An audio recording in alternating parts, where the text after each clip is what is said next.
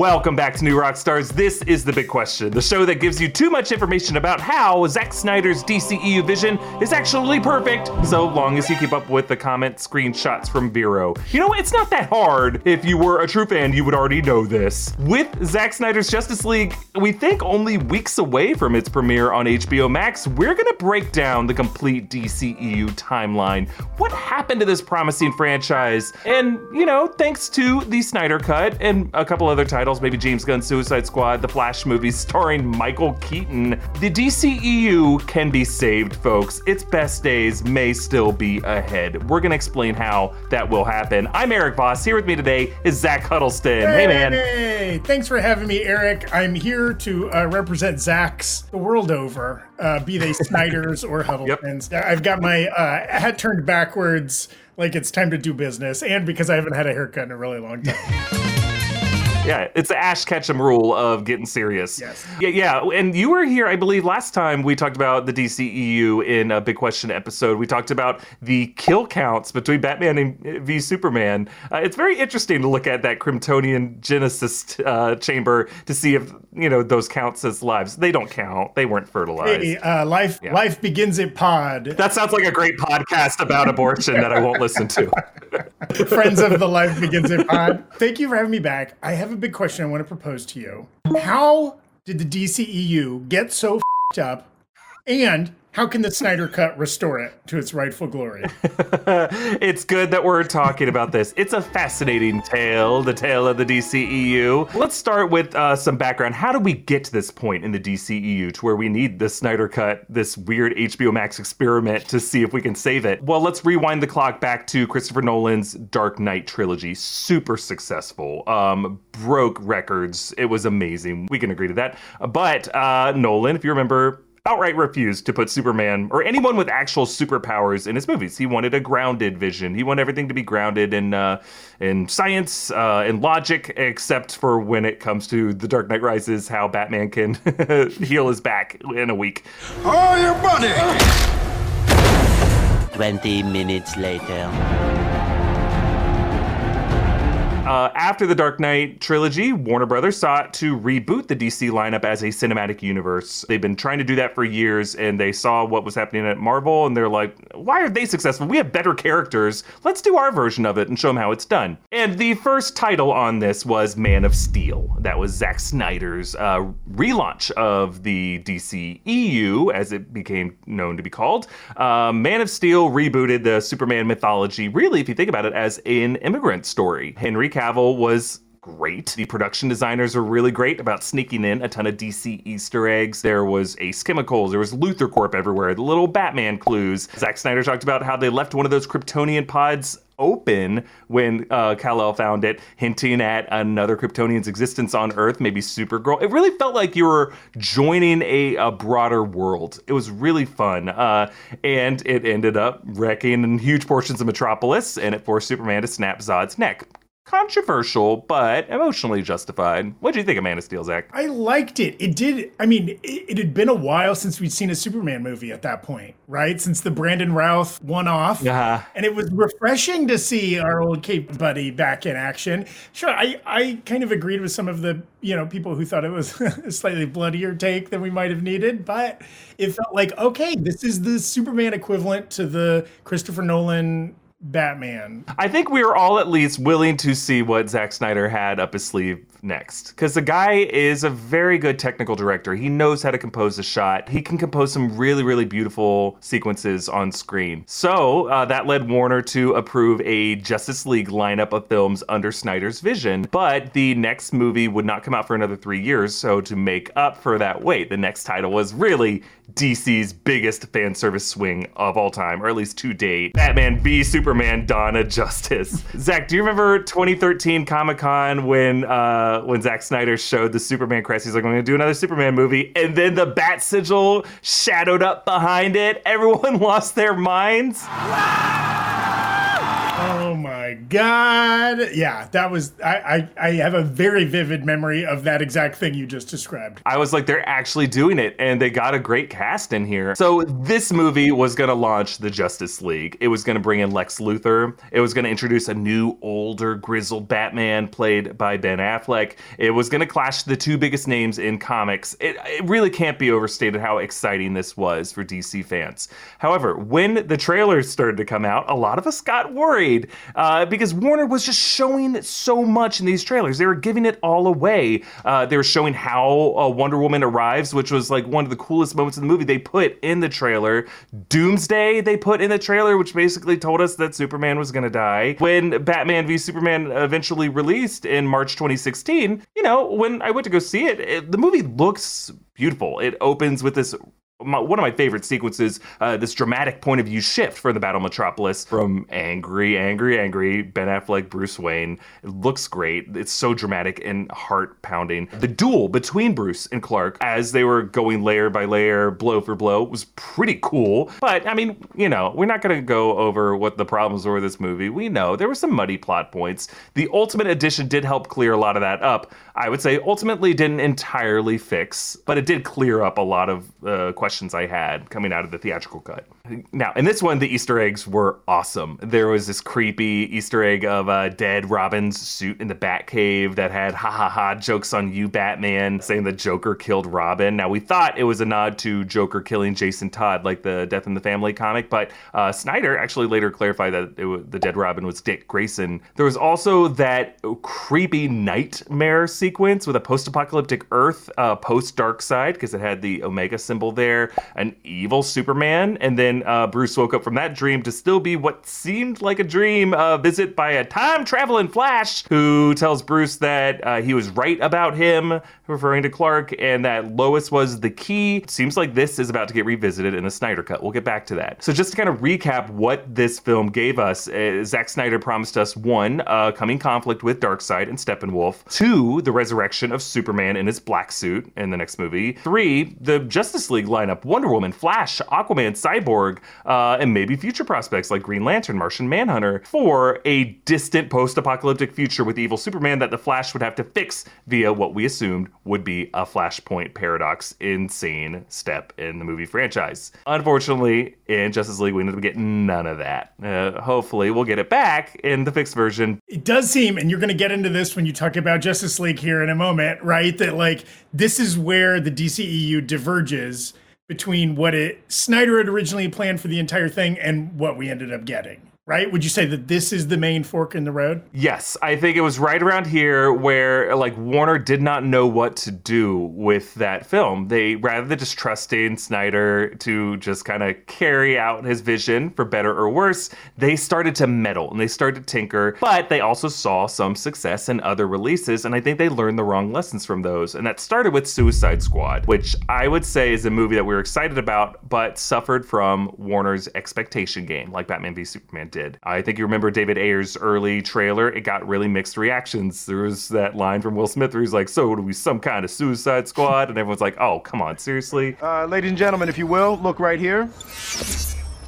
But then, uh, a twist in spring 2016, they hired a new trailer cutting company who edited uh, a trailer to sync with Bohemian Rhapsody, and that was one of the coolest trailers ever. The reaction was too good though, because then Warner's like, oh, okay, okay, okay, we'll just let this company re-edit the entire film and then so a lot of stuff got lost, right? Uh, Ayer never really got his final cut. And then the movie ended up being a super colorful, crazy soundtrack, chaotic mess. Uh, it does kind of tie into the DCEU. They have these splashy title cards where they reveal that Harley Quinn helped kill Robin. Ben Affleck Batman actually shows up in these flashbacks to apprehend Jared Leto Joker and Harley Quinn. Ezra Miller Flash shows up, arresting Captain Boomerang. But the plot Zach, I'm sorry, this movie is just kind of nonsensical the way it was released theatrically. A lot of the cast spends the final battle just like watching stuff happen. Uh, Joker dies, it seems like, but then comes back to life to break out Harley Quinn in the end. Never explained, which is why a lot of fans are now demanding the Ayer cut. Not not to get too movie criticky here. Well, this is a great time for you to stick your foot potentially in your mouth again, Eric, as somebody who's who's maybe not been super enthusiastic about the Snyder cut. What are your thoughts on a potential Ayer cut? I mean mean, look, if the Snyder cut existed in some form, the Ayer cut exists in some form, right? He has I I, look, I think Zack Snyder knew what he wanted to do with Justice League more than Ayer knew what he wanted to do with Suicide Squad. I'll just say that. I am more excited by James Gunn's The Suicide Yes. Squad than whatever Ayer had in the works. And I kind of want to see what James Gunn was with it, and then we can see what happens on the other side. And it seems like that's what Warner Brothers thought as well, right? Like there are no next Yeah. Justice League movies planned. They're they're investing their time and resources into the Snyder cut. Right. Whereas there's about to be released a brand new Suicide Squad movie, right? But let's talk about Wonder Woman in 2017. Uh, this movie, of course, remember a flashback to World War One. It was inspired by that 1918 photo that Bruce Wayne found of Diana that he gave to her in Batman v Superman. In this movie, Diana saves Chris Pine, Steve Trevor from some Germans, and then she crosses into no man's land. It's pretty cool. She defeats her uncle Ares, though Steve has to give up his own life. But really, what I think a lot of people forget is that Wonder Woman opened with this cool new DC cinematic fanfare that promised a wide range of possible film adaptations. We saw like Nightwing, Green Lantern Corps, Gotham City Sirens, Mr. Freeze. I was so pumped to see what all like I was waiting for the day in like 2025 when I could go back and link to say they ended up doing this one and this one and this one and this one. They got to all of it. But here's the problem, Zach. Uh, Warner learned the wrong lesson from Wonder Woman's success. I think the studio was so thrilled with the response to that movie that they just like clung to it as this backup plan to just keep pumping out loosely connected DCEU charming movies, but without any broader vision of how it would connect to anything else.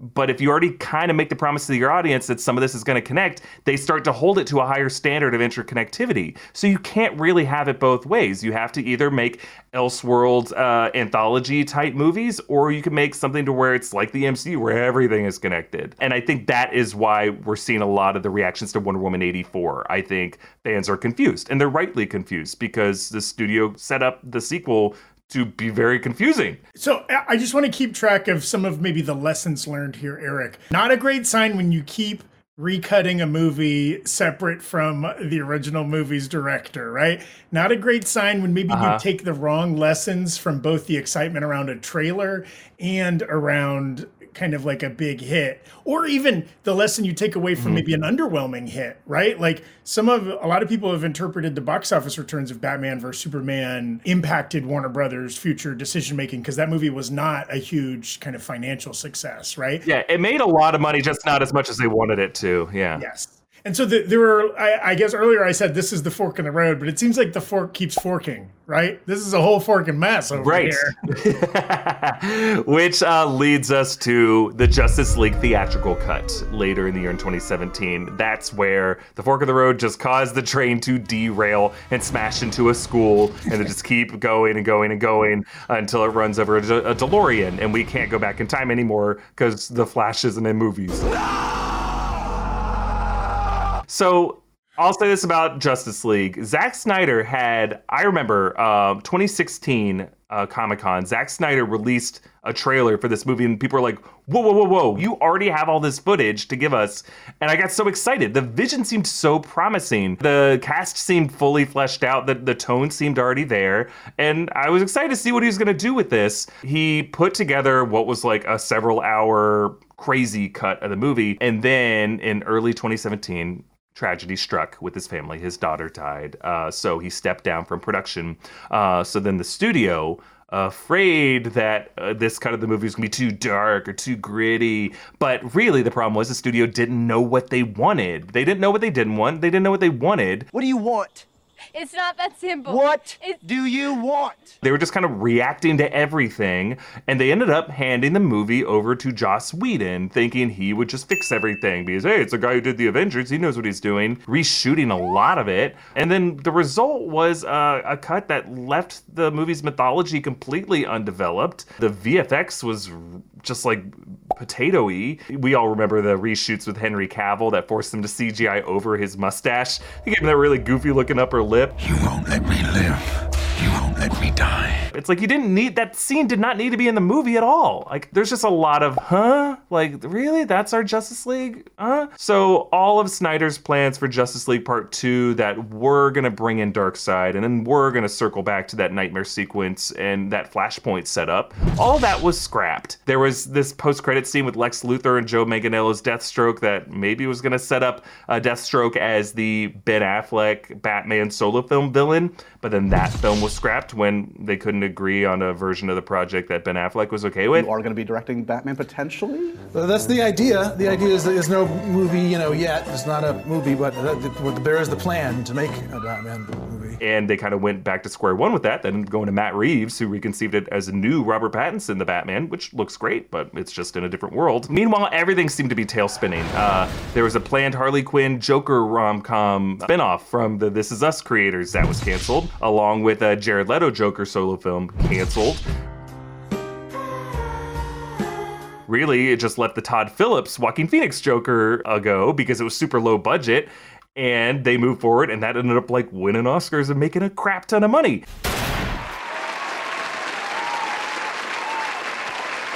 Meanwhile, the dominant DCU narrative for the next few years was when will Warner Brothers release the Snyder Cut? And Zach, you remember where we are at with that? We were like, is this a real story? As you pointed out a couple times, it was hard to tell. Is this a very small contingent of super passionate people who are kind of clinging to this idea?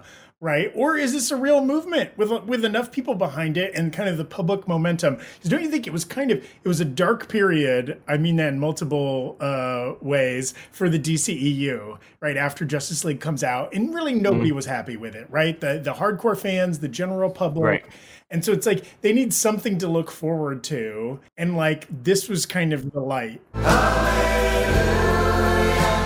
Oh, no, this last movie was not what we wanted, but that's because, you know, it was mishandled by Joss Whedon. And boy, when you think about it, they really couldn't have hired a worse person. Now, and this isn't even Ray Fisher over here talking about like the various harmful behaviors on set, but like Joss Whedon, a guy who's like made a similar movie and so has this very distinct vision. If they would have just kind of hired a journeyman director to come in and take it across uh-huh. the finish line, right? Grab some European guy who knows how to do a good tracking shot and just let him get that last 20% out that Snyder was able unable to finish. But instead they bring in this very specific, determined, successful director who reshapes the entire thing in his image and it just turns into a mess. This is the best version of me that I can explain. So then there was this kind of awkward year throughout 2018. It ended with Aquaman coming out, um, and that was James Wan's undersea origin story for Arthur Curry, Jason Momoa, and kind of a royal conflict with his half brother Orm,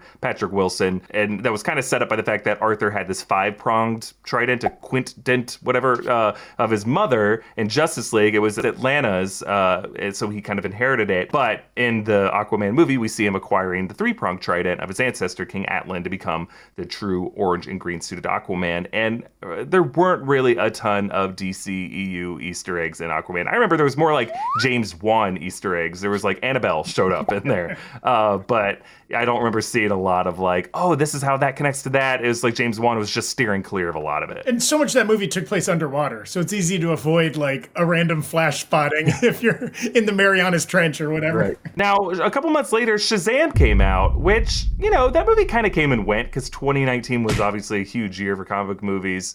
But I really like David F. Sandberg. I love his horror film work. And he kind of did this homage to Big. Zach Levi was the adult Billy Bats in Shazam and I kind of liked it. it. it. felt like an old school superhero movie. I thought it was funny. It was charming, and the way it connected to the DCEU, I thought was really clever because it was just kind of like the way fanboys connect to it. Like Freddie Freeman was obsessed with the Justice League heroes. He wears shirts and jackets for all of them. He has merch all over his shelves. He has like newspaper clippings from past events. So it feels like it's in the world, but that's not like it, it, serves the character. It's not just like forced in. And then we all remember the final scene of that. It features a cameo by Superman, but it was like a headless Superman because they couldn't get Henry Cavill to do it. Uh, so we just see his body coming with John Williams Superman theme, and we don't see his head, which I assume he was headless. And yeah. I will say, I, I agree that Shazam movie was so much fun, and it it was nice in that it, it, it took like the fun montages of some of these other eh, superhero movies and just like really embraced those and kind of almost like stretched those to Yeah. feature length. It was that movie was a good time. Yeah, it was enjoyable. Um, 2019 ended though with a very interesting moment for the DCEU, a movie that's not part of the DCEU, Joker. A complete surprise monster success. This thing broke uh, box office records. I think it's the uh, highest grossing R rated movie of all time. Won awards, won Oscars. It is not at all connected to the DCU. It's really uninterested in DC mythology. It's really more of like a mental illness character study, kind of like Taxi Driver Who the do you think you're talking to? with a Fight Club style unreliable narrator. That's right. But the thing with Joker was it gave the studio a path forward without the DCEU.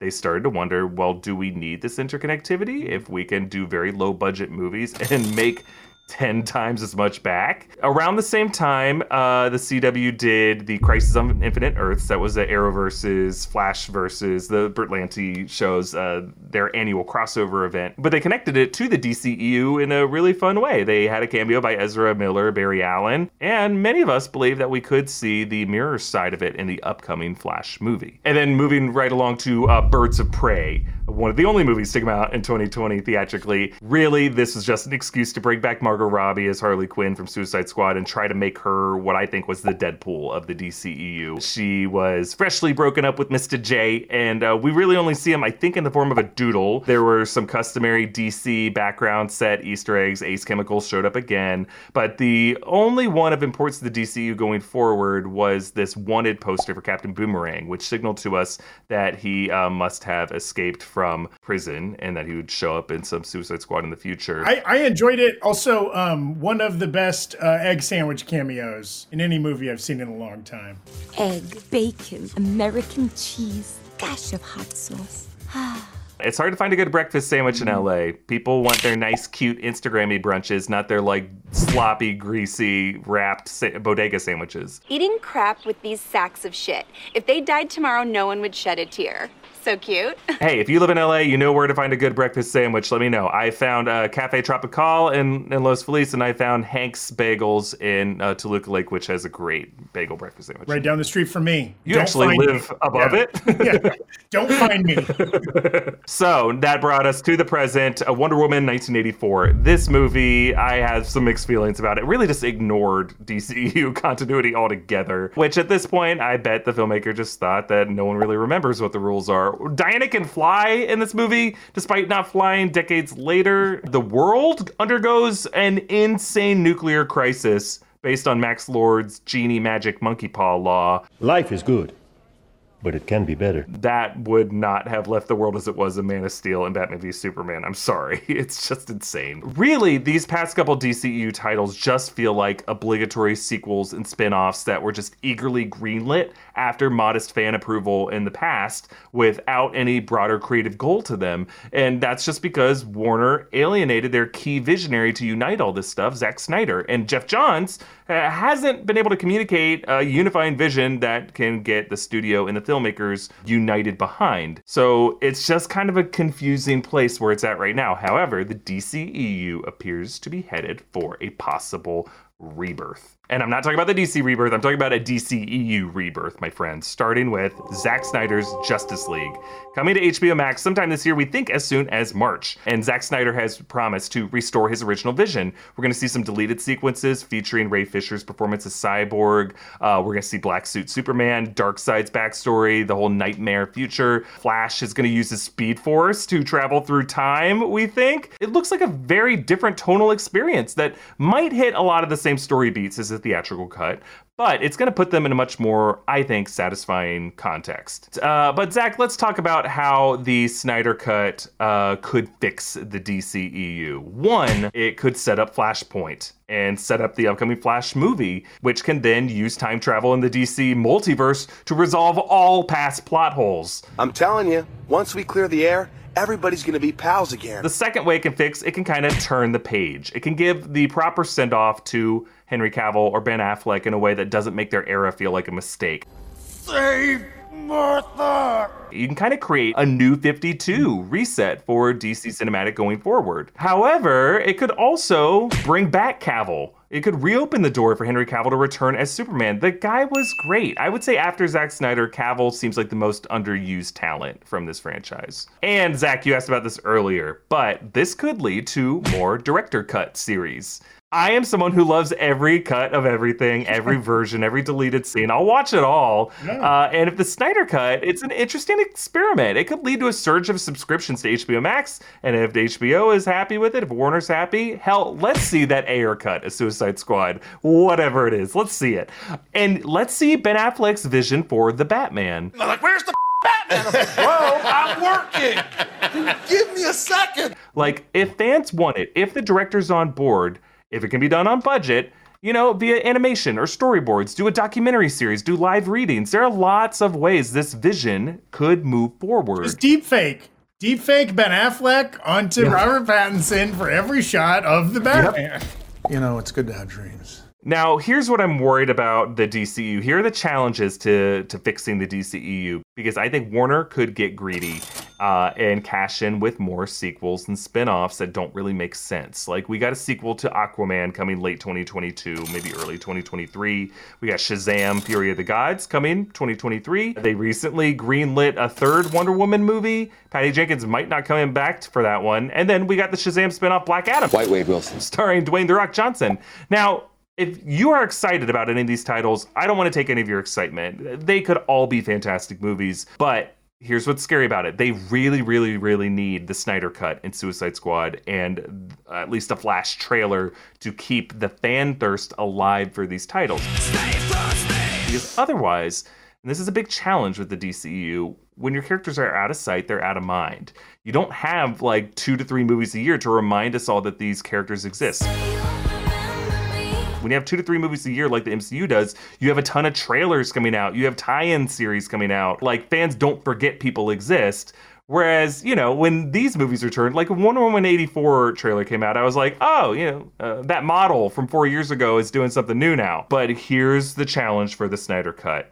If the Snyder Cut and let's say the Suicide Squad and the Flash are earth shatteringly successful enough, that could convince Warner and HBO Max, AT&T, their parent company, to keep that cinematic universe alive in a different form, even if it's just on HBO Max. They did already say that they plan to release a couple movies theatrically every year and then a couple movies just on the streaming platform. That could be where the DCEU lives on, and I wouldn't have a problem with that as long as we can get it. We can get to it faster if it releases on my TV at home. And then maybe some of them are so good, you also do a theatrical release, and I'll pay to see it in the theater. Like The Flash could be so insanely good that we are now excited to see these Aquaman Could have just peed on it. and, and Shazam and Wonder Woman sequels and spin-offs that we're gonna get. I like we want to see what those characters do post-crisis. Ultimately, though, Zach, I think we might finally see a live-action DC lineup that does fulfill the promise of that 2017 fanfare of all the characters. And I think at the end of the day, that's all we really want.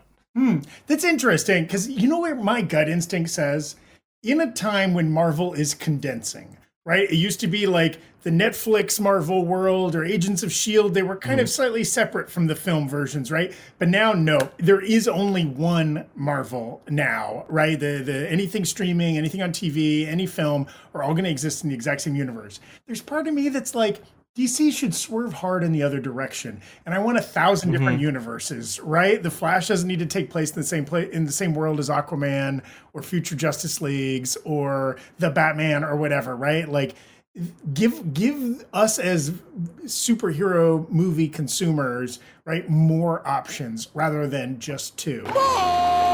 Well, and that's the argument for letting the Flash be a Flashpoint story that can do that can just restore it into kind of a new 52 that don't always connect. You know, maybe the Flash ends with like this is the climax of the DCEU. These characters are done, and then now they don't have to reference each other ever again. Um, until later, somewhere down the line, someone wants to take another shot at doing Justice League. Uh, maybe it's Zack Snyder, maybe it's someone else who learns from his vision and tries to improve upon it or go in a different direction. But I think he deserves his opportunity to tell the vision he wanted to tell. He's getting it, and that's great. Uh, and I think it could really set up Flash to be like the distillation of that that connects everything together and then never again.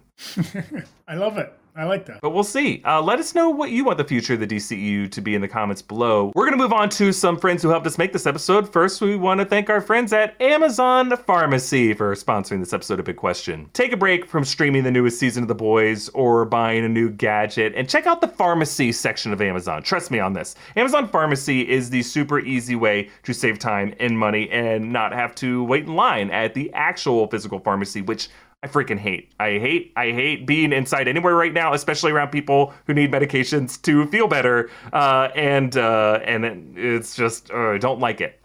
Um, well, Amazon Pharmacy coordinates with your doctor to receive your prescriptions, and then they deliver those medications right to your door. They work with most insurance plans. It's awesome. I'm already buying stuff on Amazon because of the convenience and the easy delivery. It just makes sense to do the same with prescriptions, doesn't it? Something I don't want to worry about running out of. Let's be honest. Uh, pharmacy errands are among the least fun errands, uh, up there with trips to the post office or like contesting a parking ticket, uh, wisdom tooth removal. I hate that errand.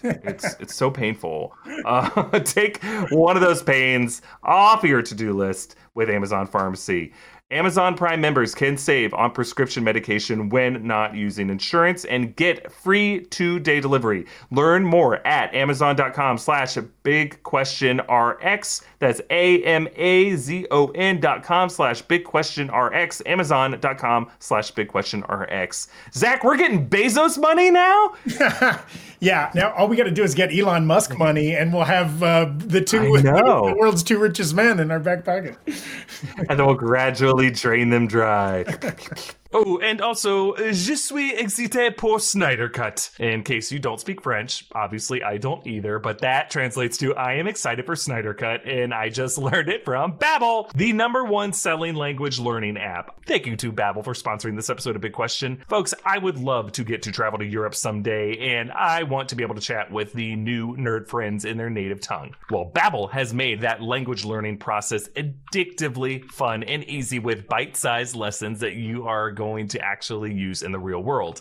Babbel's 15-minute lessons make it the perfect way to learn a new language on the go uh, while you're waiting in a drive-through line or during a commercial break. Unlike those language classes that you took from high school and block out, as I do most of my high school memories, Babbel designs their courses with practical, real-world conversations in mind, things that you will use in everyday life. Their teaching method has been scientifically proven to be effective. With Babbel, you can choose from 14 different languages, including Spanish, French, Italian, and German. Plus, Babbel's speech recognition technology helps you improve your pronunciation and accent, which I should probably open up another lesson because obviously my French needs work. Right now, when you purchase a three-month Babbel subscription, you will get an additional three months for free. That's six months for the price of three. Just go to babbel.com and use their promo code Big Question. That's B-A-B-B-E-L dot com. Code Big Question for an extra three months free. Babbel, language for life. All right, now we're gonna move on to some bite-sized question that Zach's gonna answer for us. You ready, Zach? Absolutely. All right, our friend actually sauceless again from Discord asks In Avengers Endgame, when Thor summons his hammer in the past, what would have happened if 2013 Thor tried summoning it at the same time? Would it go to whomever is worthier, or does it just stop in place, being pulled in both directions? I love it. And, you know, the worthiness of Mjolnir is such a fun topic, right? It's one of the, the most interesting things within the MCU because it, it's evolved a little bit over time. And God, has there ever been a moment better than Cap wielding Mjolnir in that final battle in Endgame? I mean, I could watch that video of the theater crowd cheering when that happens on loop. It'd make me smile all day long.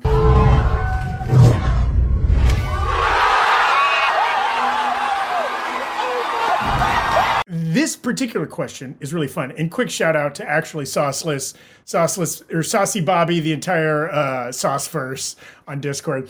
Um, I like this question because it, it it applies not only to older Thor versus young Thor, right? But Thor versus Cap, since Endgame, you know, Yeah. established Cap as as worthy, uh, and that battle was like this insane melee, right? Where there's moving bodies and and good guys and bad guys flying around, right? Like both Avengers would likely even just instinctually have tried to summon Mjolnir at the same time, right? Out, out of each other's hands. Yeah, Yeah, Cap, you know, reaching back to whack a dude, and just Mjolnir flies away and into Thor's hands. Son of a bitch. For gosh sake, watch your language. So I think it's important for us here to define worthiness in in this context, Ah, yes. right? And whether worthiness is this kind of subjective quality that can be measured on a spectrum, or is it like a binary trait, a yes no kind of thing? You either are worthy or are not. Or could you be, you know, somebody Pass who- fail. Yes, welcome to worthiness. School.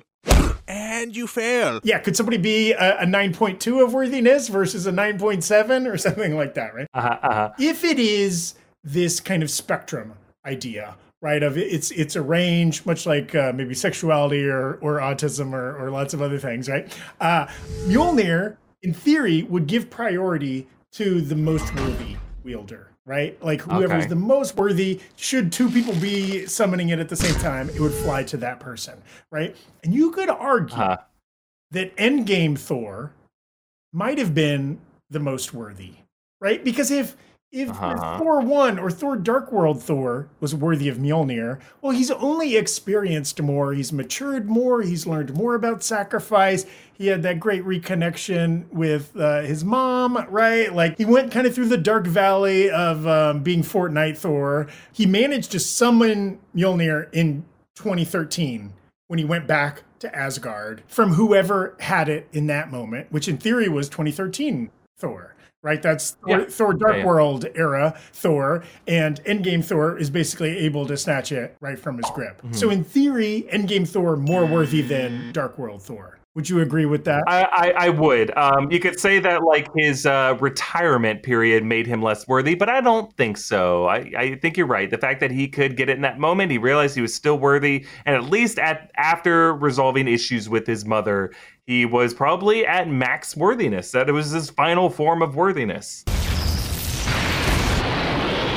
He must be finished transforming. He's technically more of everything in Endgame body mass, hair, hand eye uh, coordination. You could also argue that Endgame Cap is more worthy than Endgame Thor. Okay. Since Thor, Oh, right? Like okay. we'd said, Thor's been through some stuff. He's at a low point, especially at the beginning of Endgame, right? He kind Uh-huh. of gave up. He let himself go. He's not in a maybe the best mental state. You know, he has uh, magically braided his beard, but the beard's still there, right? He's still a little rough. Yeah. He's still a little bit in the wilderness. I'm completely lost.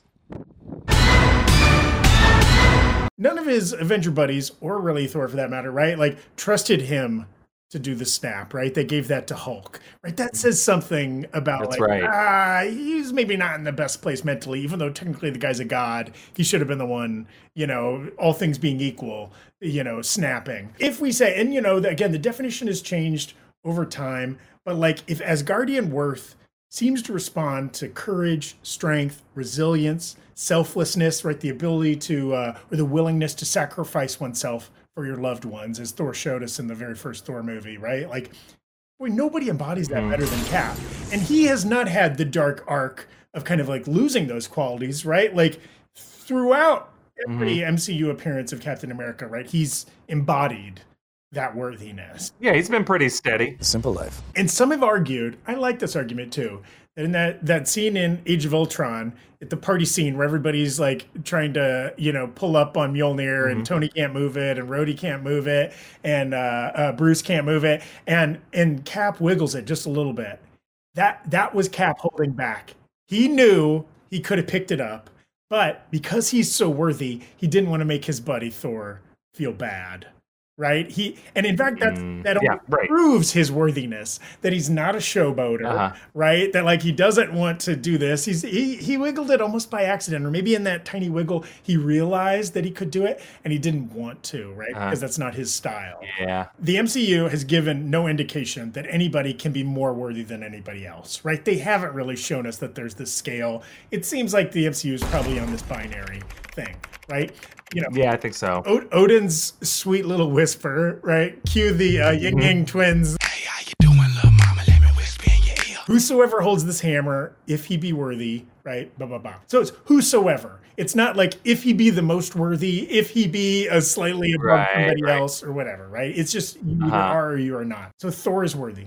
Boom.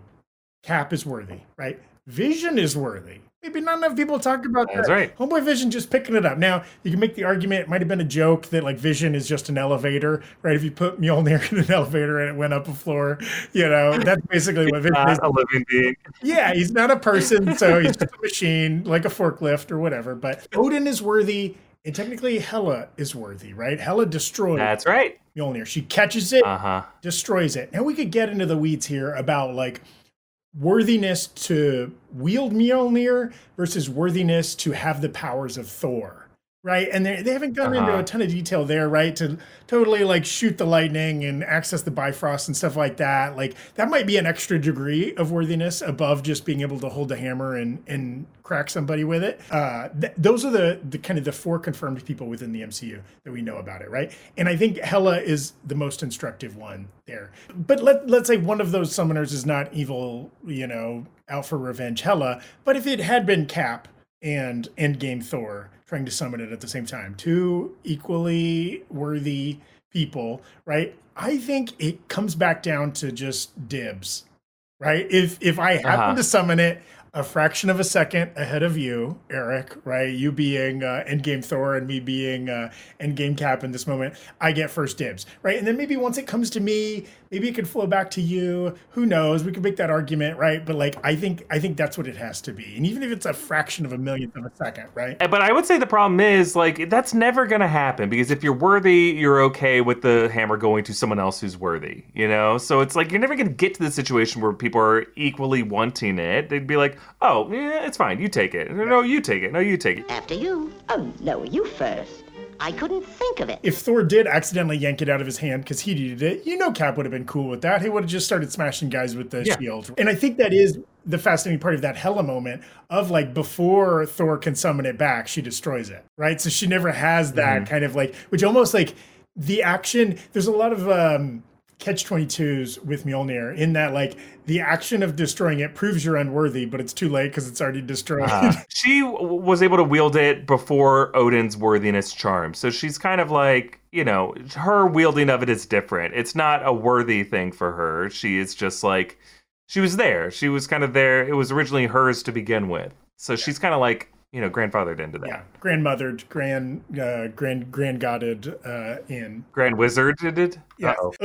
There. Um, I also I, I I do love that like you know in the comics they they obviously have more time to spend on Mjolnir and and we could see this in Thor: Love and Thunder with Jane Foster. Like Mjolnir is almost like the embodiment. It it's almost has a personality, right? There's almost like some decision making within Yeah. the magic uh, hammer, and like Mjolnir chooses to let Jane Foster kind of wield it, and they kind of forms that partnership with her. And we know, you know, Natalie Portman is gonna. We saw that Comic Con moment, right? She's gonna wield Mjolnir, and so like it would be interesting if they explore a little bit of that as well, because it's magic. You could do whatever Yeah. you want. It's magic. is that how Shut up, Beth. That is true.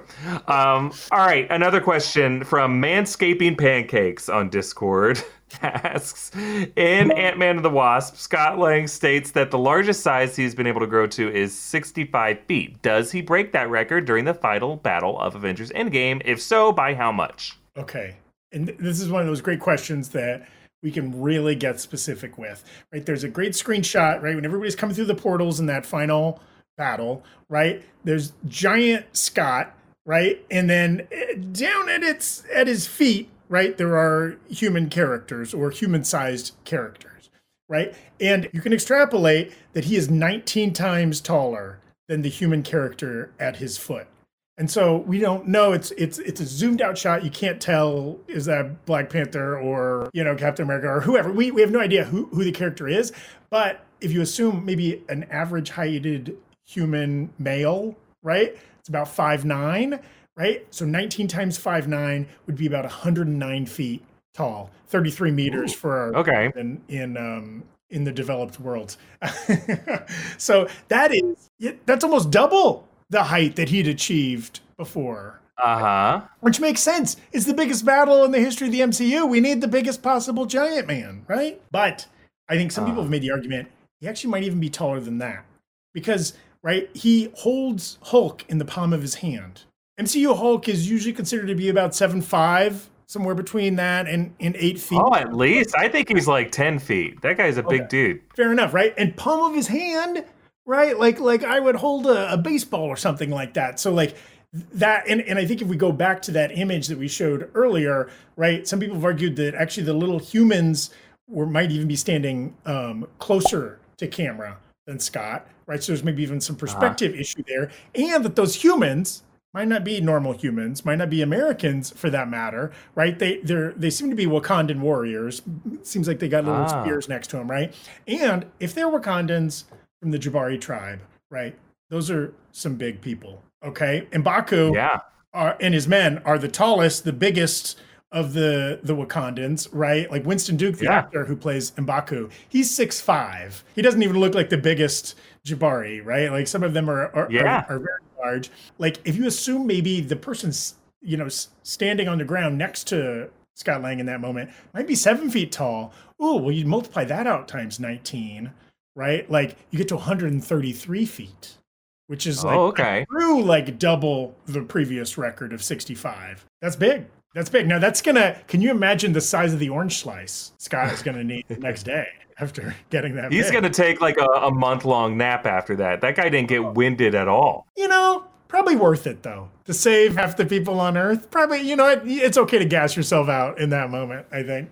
yeah, double sounds good. Double sounds good. It sounds like the VFX guys, Dan Dillahunt, was just like, uh, well, let's make them double, double as big this yes. time. Uh, times two. Everybody else. Cap gets to wield Mjolnir. Tony gets his big, super heroic uh, "I'm Iron Man" moment. Right? Let Scott at least in the in the background be twice as big as he's ever gotten. Right? Yeah.